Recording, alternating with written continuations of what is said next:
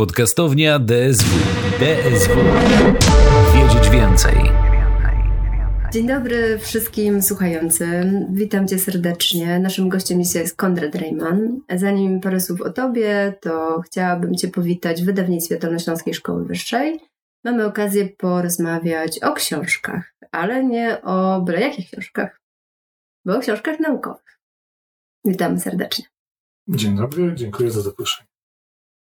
Będziemy rozmawiać o książkach naukowych, które są bardzo specyficzne i rządzą się swoimi prawami. Ja mam do Ciebie tutaj spisane mnóstwo pytań, które mnie ciekawią, ale chciałabym zacząć od takiej kwestii.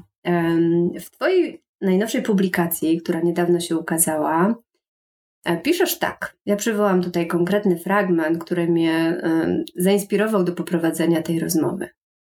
Siedząc teraz samotnie w pokoju, przy otwartym oknie, wdychając świeże, mroźne powietrze, Wsłuchując się w niespieszne nuty bluesowych klasyków, zdaję sobie sprawę z tego, jak wiele musiało się zdarzyć, jak wiele doświadczeń musiałem zebrać, jak wiele spotkań odbyć, żeby móc opanować chaos myśli i przelać je w tej chwili na papier. Tak to przeczytałaś, że po prostu normalnie mam czeki. Ja też miałam. Jak przeczytałam to, to sobie po prostu potrafiłam zwizualizować ten moment, kiedy ta całe twoje doświadczenie, to wszystko, co się zadziało w twoim życiu, w życiu naukowym i nie tylko, nagle się materializuje, tak? Pod postacią liter, które składają się w słowa, słowa w zdania i w ciągi twoich myśli, które, e, które no, no, materializują się w postaci książki. I chciałam cię zapytać, czy ty... Dojrzewając do tego pisania, do tej publikacji, miałeś jakiś rytuał taki pisarski? Jakieś takie działania, które by sprawiły, że nie wiem, każdego dnia siadałeś i mimo, że nic nie miałeś w głowie, to próbowałeś tam napisać parę zdań. Wiesz co, nie tyle rytuał, co pewną dyscyplinę, pewien powiedziałbym nawet reżim. To takie niepopularne są w dzisiejszych czasach dyscypliny. Tak, być może. Natomiast ja wyszedłem z takiego założenia, że tą dyscyplinę muszę sobie narzucić, żeby hmm. ten projekt skończyć.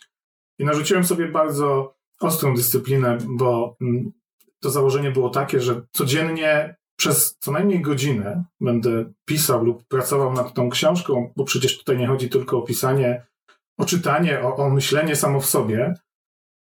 Godzinę dziennie w tygodniu, w weekendy maksymalnie ile się da. I no, w niedzielę, jak nie prowadziłem zajęć na uczelni, to, to, to było 8-10 godzin pracy, pisania, czytania. I ten reżim, ta dyscyplina, no, to trwało 9-10 miesięcy jakby codziennie, bez ustanku, bez przerwy w zasadzie, nawet w święta, to było tak, że ja starałem się chociaż przez chwilę nad tym projektem popracować, pomyśleć. Tutaj nie chodzi o taki rytuał na przykład, że wiesz, parzyłem sobie rano herbatę, mm. czy, czy w jakikolwiek inny sposób się przygotowywałem. Tutaj chodziło bardziej o tą dyscyplinę. To u mnie w moim przypadku to musiało tak wyglądać, że to musiała być praca regularna, Mm, to musiała być praca, która była rzeczywiście wymagająca i psychicznie, i emocjonalnie, i powiedziałbym fizycznie. Musisz wysiedzieć te setki godzin, klepiąc w tą klawiaturę, więc to jest nie tylko wysiłek mm, umysłowy, ale też fizyczny. Oczywiście nie mówimy tutaj o przerzucaniu kamieni, ale, ale mimo wszystko, mimo wszystko um, no to jest zadanie bardzo wymagające. Chciałabym Ci zadać też pytanie o Twój język publikacji, ponieważ ja jako czytelniczka, y, zagłębiając się z każdym kolejnym rozdziałem w, w książkę, którą napisałeś, y, tworzę sobie taki pełen obraz y, tematu, który badasz. E, temat jest trudny, bo, bo zajmujesz się etyką radykalną i w kontekście pedagogiki to wszystko jest, to nie jest łatwe, tak? To, to nie jest łatwe, żeby opowiedzieć, jednak twój język jest na tyle prosty, że można go zrozumieć, ale nie jest prostacki. Powiedz mi, jak ty właśnie w tworzeniu swojej książki, w pisaniu, co, czym dla ciebie język jest i jak go postrzegasz? Nie jest tak, przynajmniej w moim odczuciu, że ja ten język kreowałem. I ja uważam, że ja go bardziej odkrywałem. Więc trochę na takiej zasadzie wiesz, że, że może ten język gdzieś po prostu we mnie był. Ja potrzebowałem po prostu przestrzeni, żeby go odkryć. Więc ja nie starałem się kreować tego języka, bo ta kreacja byłaby czymś, mm, nie wiem, wydaje mi się sztucznym to po prostu język, który w jakiś naturalny sposób ze mnie wychodził.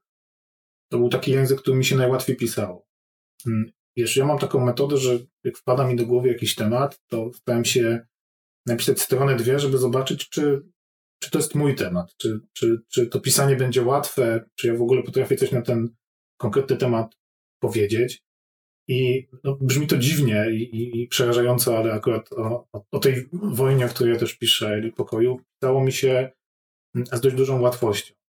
I, I, mm, być może to jest efekt tego, że wiesz, te tematy we mnie siedziało od lat. I dlatego, um, dlatego jakby odkrycie tego języka albo uwolnienie go było, mm, było nie powiem, że łatwe, ale w jakiś sposób, nie wiem, naturalne też to nie jest może dobre słowo, ale, ale może pasujące w tym kontekście. To jest trochę też tak, że mi zależało na tym, żeby ta książka była zrozumiana też przez różne środowiska. I że się tutaj kieruję taką myślą, którą wyrażali, wyrażało wielu pisarzy, chociażby Wiesław Myśliwski, że język to jest świat. Tak samo wiesz, język naukowy to jest zupełnie inny świat. Więc my go mhm. nie rozumiemy dlatego, że on jest trudny, tylko dlatego, że jakby wchodząc w ten świat nauki, wchodzimy w zupełnie inny język. Ten język kreuje zupełnie inny świat. I tak na dobrą sprawę w tej naszej codzienności, w tym naszym doświadczeniu biograficznym, my się wywodzimy z różnych światów, z różnych języków. I też różnymi językami się posługujemy. To jest fascynujące. Więc mi zależało też na tym, żeby te światy, z których ja pochodzę, żeby ta książka w tych światach też była zrozumiała.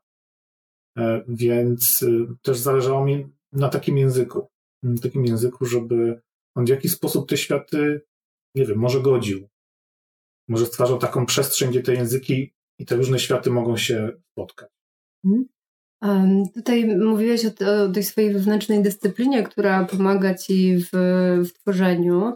E, mówisz o języku, który, który stwarza ci świat, mm, ale czy masz jakiś sposób na to, żeby odpocząć od tego, tak? I to mi chodzi o książki, które czekają na przeczytanie być może, tak? Takie nieprzeczytane książki, które domagają się twojej uwagi, e, czy właśnie płyty do przesłuchania, które w momencie, kiedy siedzisz nad e, pracą twórczą, gapiasz się w te kartki, próbujesz zakreślać, przenosić i, i jakoś je łączyć, i stwierdzasz, no nie, no to już dzisiaj więcej nie pójdzie, tak? To, to już wystarczy. Mm, wiesz co, muzyka jak najbardziej to jest taka forma, która twórczości, która pozwalała mi, nie mojej na szczęście, która pozwalała mi odpocząć i to jest potrzebne rzeczywiście, bo jak już masz tą granicę, czujesz, że już jest więcej, nie jesteś w stanie nic zrobić, to jest bardzo ważne, żeby ten umysł trochę odświeżyć. Tym bardziej, że bardzo często jest tak, że wiesz, kiedy nie próbujesz na siłę, to to przychodzi samo, wiesz, więc wychodzę sobie na jakiś długi spacer, ja potrafię sobie taki godzinny spacer zrobić, wychodzę sobie na taki spacer i nagle w trakcie tego spaceru wpada mi do głowy rozwiązanie, którego szukałem, a które jakby siedząc przed klawiaturą, przed komputerem nie byłem w stanie mm. na to wpaść. Podczas spaceru to, e, to fantastycznie funkcjonowało. To jest jednak na tyle wymagająca praca, wymagające działanie, że ja się często czułem jak zombie. Więc wiesz, nie bardzo chciało mi się mówić, e, nie bardzo chciało mi się robić cokolwiek, nie bardzo chciało mi się czytać. I starałem się też nie czytać niczego poza tymi książkami naukowymi, bo to akurat nie, nie, nie pomagało mi się zrelaksować, to nie mhm. pomagało mi odpocząć, więc ta sterta książek, o których mówisz, czekających na przeczytanie, no dalej czeka. Niestety. Masz taką półkę? Bo niektórzy moi znajomi mówią, że mają taką specjalną półkę, gdzie odkładają te takie wyczekane lektury i wiedzą, że tam będą. Ja mam niestety tak mało miejsca i tak małą półkę, która ugina się już pod tymi książkami, że ja nie jestem w stanie wydzielić takiej przestrzeni, więc te książki są wszystkie ze sobą wymieszane co, co nie jest złe dla mnie, bo wiesz, w pewnym momencie jak pisałem mm, tą książkę, patrzę na swoją półkę, a tam same książki, wiesz, o wojnie, o, o, o zagładzie, o ludobójstwie, o czystkach etnicznych, mm. o złu i, i przez te książki trzeba przegnać, więc to takie wymieszanie, gdzie, gdzie na mojej półce mm, to jest całkowity miszmasz. E, ja się w tym miszmaszu potrafię odnaleźć ale to, to wymieszanie gdzieś też mm, psychicznie dobrze na mnie działa, wiesz, że, że nawet jak patrzę na tą półkę, to, to widzę tam różnego typu pozycje, ale wiesz, co mi pomagało? Pomagało mi na, na pewno spacery. E, pomagało mi położenie się, wiesz, na, na podłodze i ze słuchawkami e, i, i puszczenie jakiejś muzyki i po prostu leżenie płasko na tej podłodze. E, no- muzyka, muzyka głośna jak najbardziej, czemu nie, bo to, to bardzo fajnie resetowało ten mój ten No mój właśnie umysł. chciałam cię zapytać, czy masz taki, taką playlistę, tak? Bo to teraz z playlistami y, piszę rozdział O i playlista zaczyna się od utworu. Nie, playlisty jako takiej nie mam, natomiast wiesz, jak mam taki stan umysłu e, zombie, e, kiedy mam taki całkowity drenaż umysłu, to słucham głośnej rockowej, metalowej muzyki, e, bardzo głośno na słuchawkach, żeby, wiesz, jakby jeszcze mocniej od tej rzeczywistości się mm, e, odciąć i to na mnie bardzo dobrze działa, więc to nie są jakby konkretne mm, utwory, a tutaj bardziej chodzi mm, o ten hałas, o tą energię, e, która, e, która gdzieś te- siły przywraca e, intelektualne, także to też jest takie fajne sprzężenie. Mm, Tutaj mamy ten etap taki właśnie, że, że jak pracujesz i, i umiesz sobie znaleźć sposób e, na odpoczynek, no jak to jest, kiedy kończysz pracę, projekt nad książką, e, zamykasz ten temat i, i jak? Podchodzisz do tej półki, zgarniasz wszystko do pudełka, naklejasz naklejkę, skończone, archiwizacja? Trochę tak, trochę tak, ponieważ te książki mm, wykorzystane w mojej własnej książce odłożyłem na zupełnie inną półkę. E, I na inną półkę, tam gdzie jeszcze trochę miejsca się znalazło, odłożyłem inne, które w trakcie tej książki pomyślałem sobie, że będę mógł wykorzystać do innego projektu. No, Jak już masz umysł w takim stanie, że, że on tworzy, to, to wpadają do głowy różne pomysły. Mm, Więc rzeczywiście trochę to jest y, w ten sposób, że, że mm, te wszystkie mm, kartki ze ścian się ściąga, wkłada do kartonu. Mm, Widać i- kolor ścian, tak? Że jeszcze, jeszcze jakiś pokój Ściana, ma. ściana ma kolor, nie składa się ze słów. Tak, to jest bardzo ważne, o tym trzeba pamiętać i tutaj do wszystkich czytelników, potencjalnych pisarzy. Ściany mają kolor, nie składają się ze słów. Tak, ściana okazało się, że, że, że ma kolor. Meble okazało się, że, że, że też nie są białe i, i czy też czarno-białe, e, zapisane słowami. A trochę to jest tak, że tak na dobrą sprawę jesteś taką, taką zagubioną istotą. Nie wiesz, co ze sobą zrobić, bo wiesz, przez 10 miesięcy, dzień w dzień pracujesz nad jakimś projektem i to jest fascynujące, bo z jednej strony czujesz totalną fa- satysfakcję, że, że to się udało. A z drugiej strony czujesz jakąś taką pustkę. Mm, Wiesz, wracam z pracy, siadam i okazuje się, że nie mam nic do zrobienia i, i nie wiem, co ze sobą zrobić.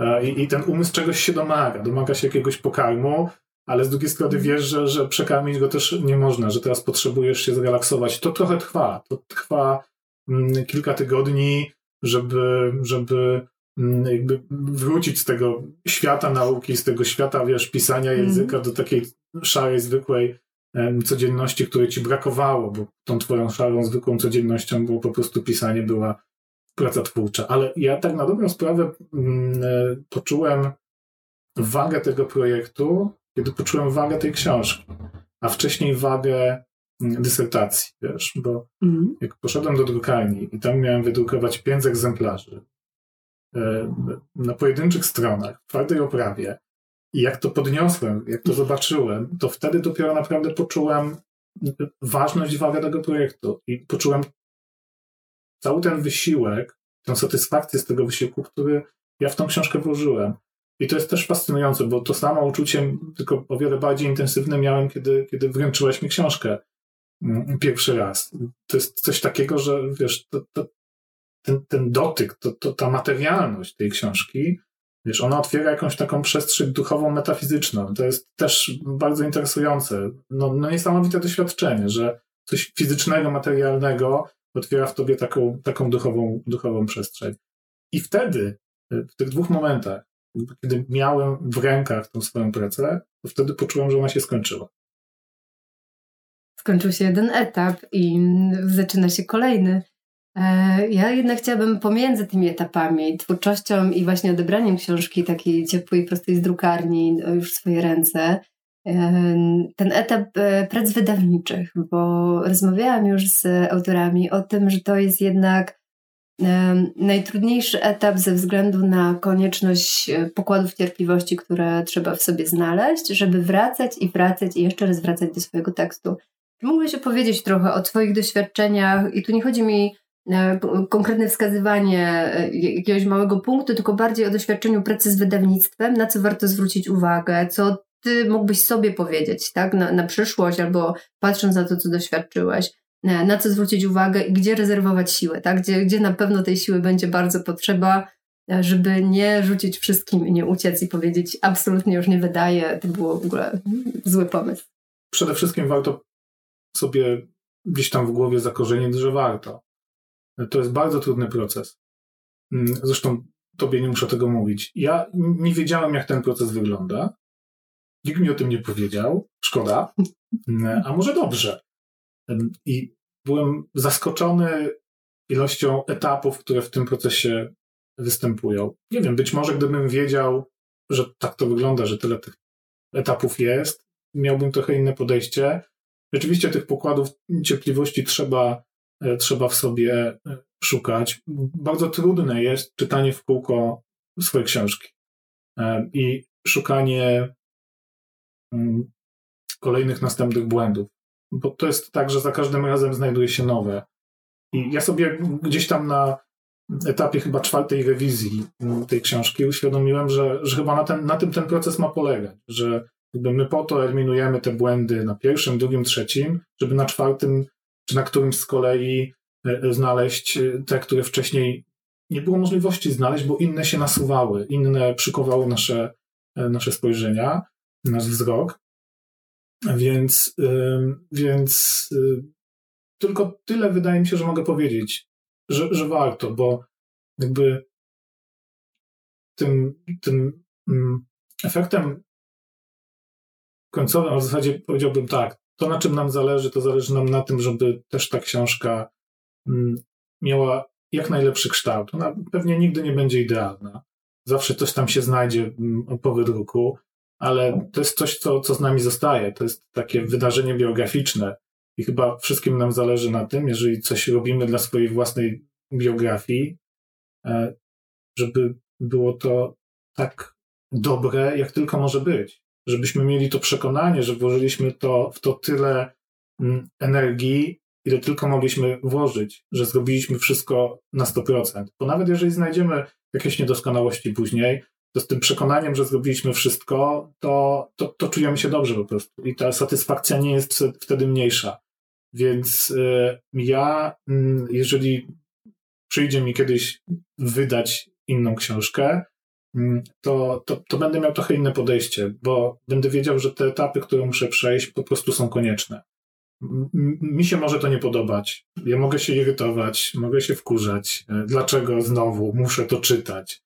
Zresztą po jakimś czasie człowiek już na tą książkę swoją nie chce patrzeć. Mm. Znają trochę na pamięć i w zasadzie nie chce już jej przywoływać. To jest trochę tak, że, że jest taka potrzeba uwolnienia się też od tej książki. To jest też taki proces właśnie najpierw wgłębiania się w ten temat, zakorzeniania się w niego, potem się od niego uwalniania. I ten proces wydawniczy, on niestety wydłuża ten moment uwolnienia się od tematu, uwolnienia się odpisania, uwolnienia się od tych wszystkich myśli. Człowiek chce już, e, żeby ten chaos myśli gdzieś e, znikł, żeby go opanować. Ten proces wydawniczy to odwleka. Natomiast e, jeszcze raz, to jest konieczne po to, żeby na samym końcu, jakby trzymając tą rękę, tą książkę w rękach, żeby czuć po prostu tą, tą niesamowitą satysfakcję. I inaczej się po prostu nie da. Ja się tego nauczyłem całym tym procesie, że inaczej się nie da. Miałem wsparcie tutaj y, y, wyjątkowych osób w całym tym procesie e, i, i to też było bardzo pomocne. I uważam, że ta relacja z wydawnictwem, z redaktorami, ona jest też bardzo istotna, szczególnie na tym pierwszym etapie, żeby się całkowicie do tego e, nie zrazić. Chciałem dorzucić wielokrotnie, oczywiście, że tak. Mm, natomiast, natomiast no, gdzieś tkwiło to to, to przekonanie we mnie, że to jest coś, co, co zostanie na zawsze. To jest coś, co będę mógł potem pokazać um, przyjaciołom, rodzinie, znajomym, mm. dzieciom. Więc, więc warto o ten projekt po prostu zadbać. E, warto, warto gdzieś zagryźć te zęby. E, oczywiście można się powkurzać, można sobie kopnąć w mebel, jak najbardziej. E, można sobie wyjść Napisać na... maila do wydawnictwa. Napisać maila do wydawnictwa, oczywiście. Z pytaniem. Kulturalnego maila. kulturalnego bardzo maila, ale, ale ten proces tak po prostu musi wyglądać. I to też jest taka cenna nauka, myślę, dla każdego autora, szczególnie kogoś, kto pierwszą książkę wydaje, że ten proces tak musi wyglądać. Trzeba to e, przetrwać, trzeba zagryźć zęby, trzeba po prostu mm. zrobić swoje. I to jest najważniejsze w tym procesie, żeby zrobić swoje.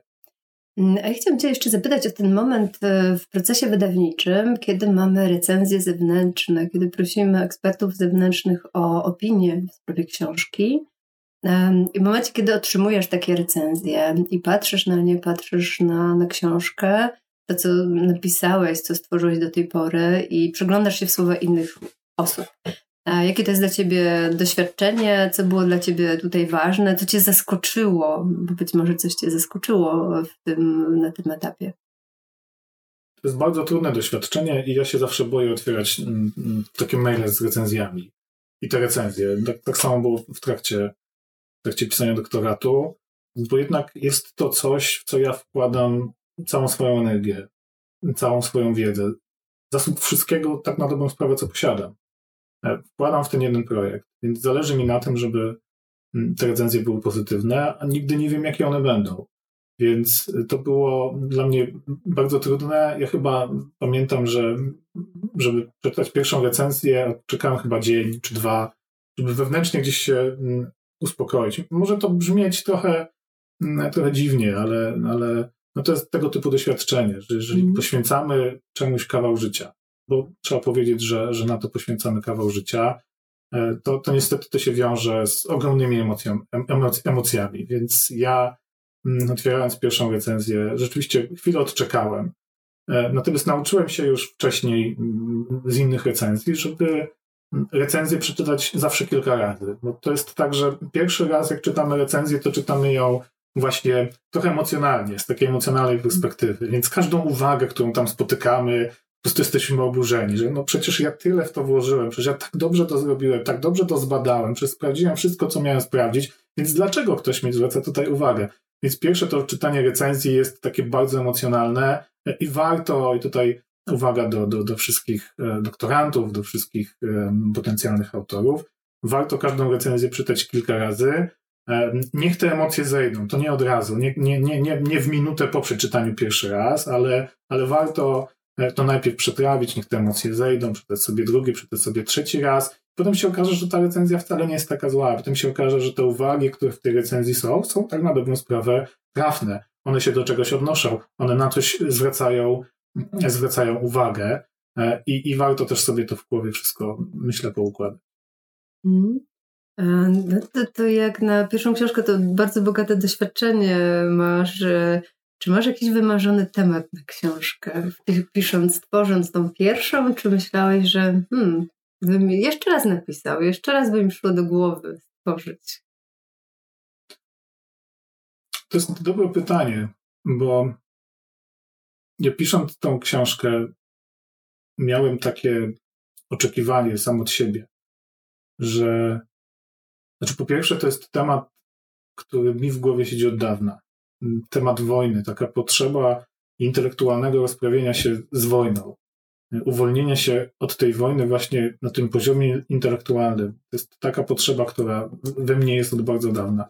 Więc ja pomyślałem sobie, że jak to zrobię w postaci książki, to od tego tematu się uwolnię.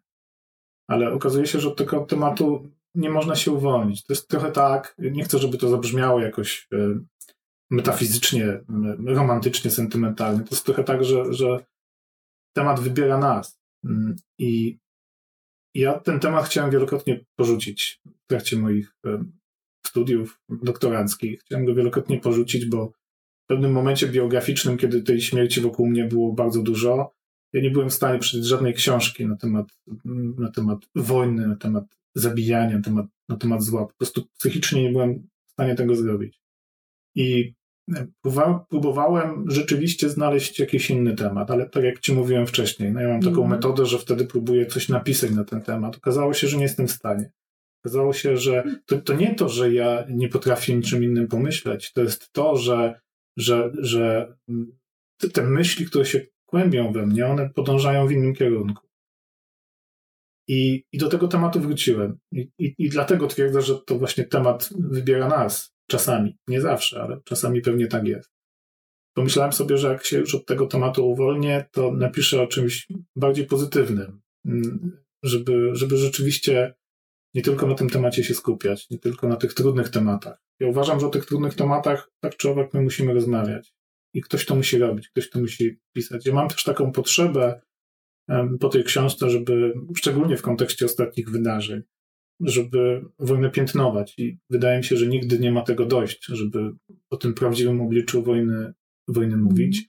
Więc nie mam wymarzonego tematu, ale mam takie pragnienie, żeby napisać o czymś pozytywnym.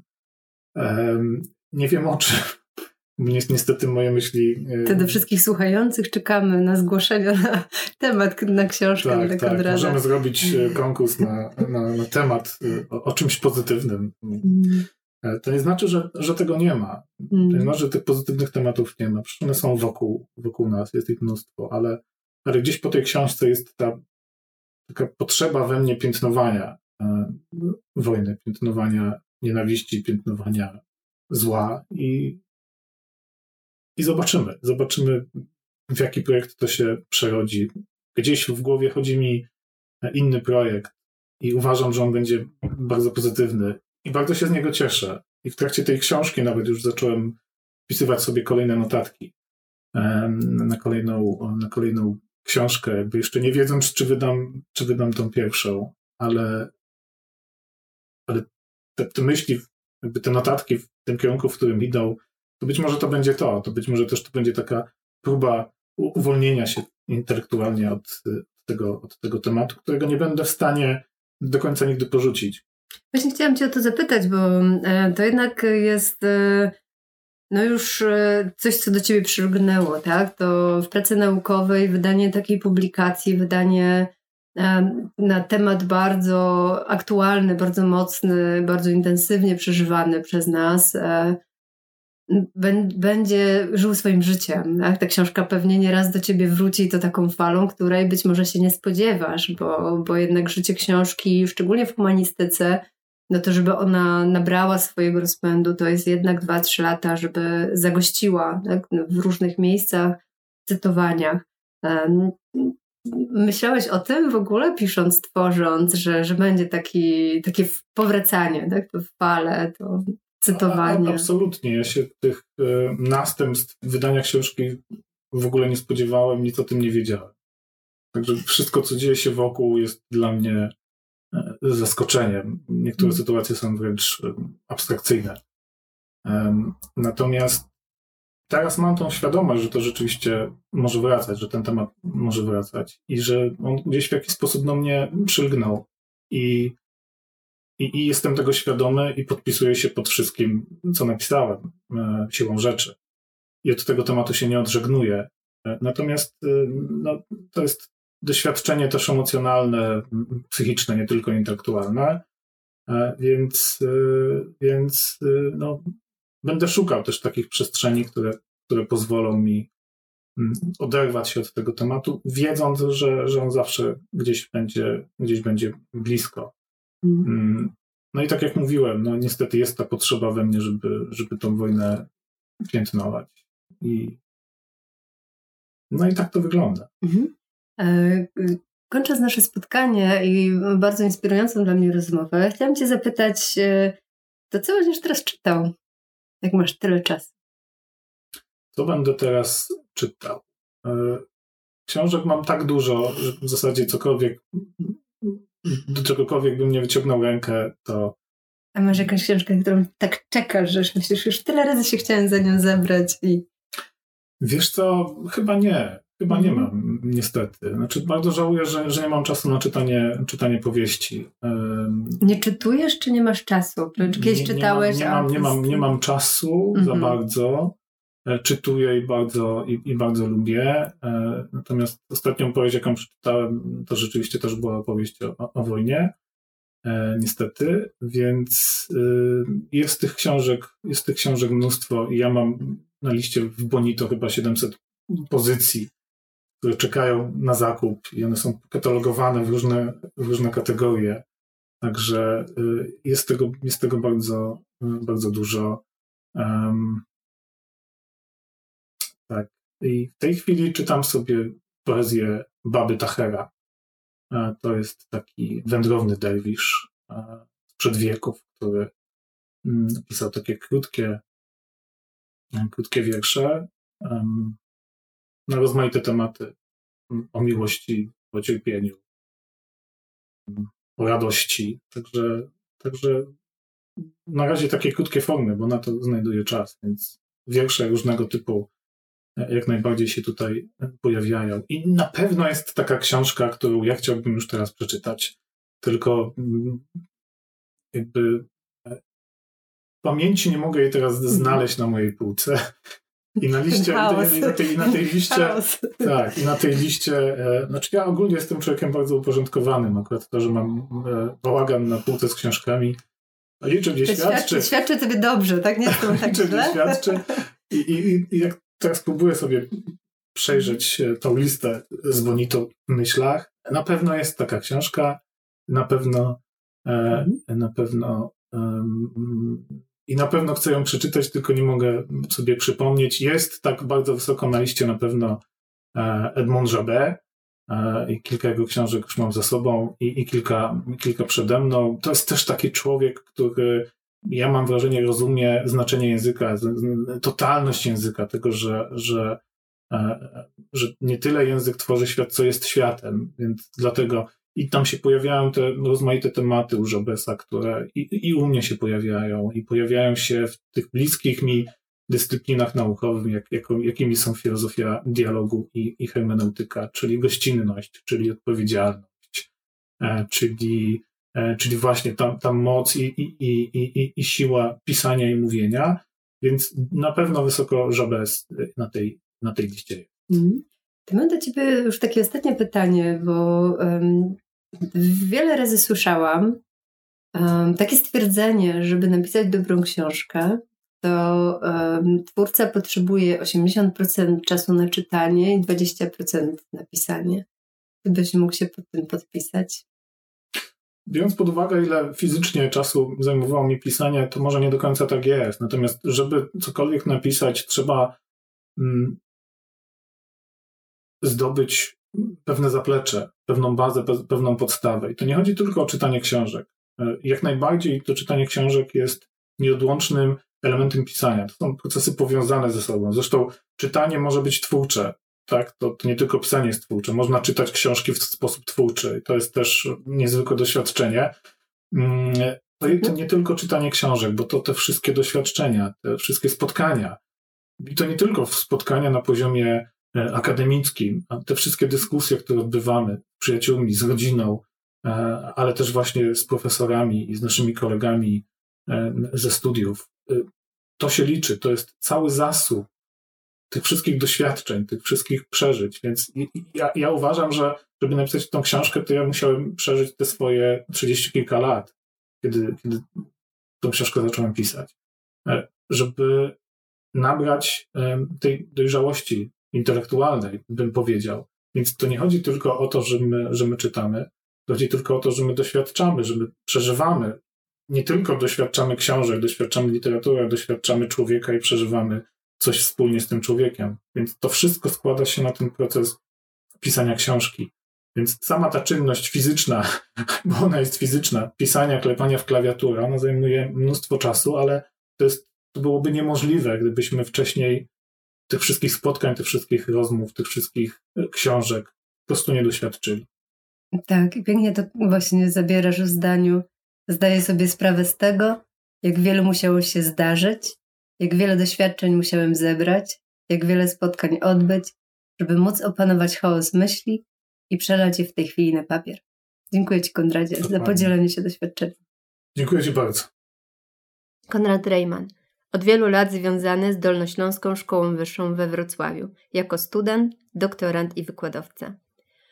W 2019 roku otrzymał stopień doktora nauk społecznych w dyscyplinie pedagogika. Współorganizator cyklicznej konferencji Utopia a Edukacja.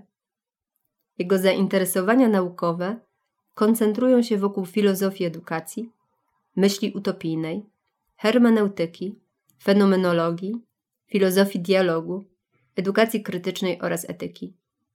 W swoich badaniach podejmuje się refleksji nad zagadnieniami wojny, pokoju i obywatelskiego nieposłuszeństwa, jak również nad problematyką inności obcości w kulturze.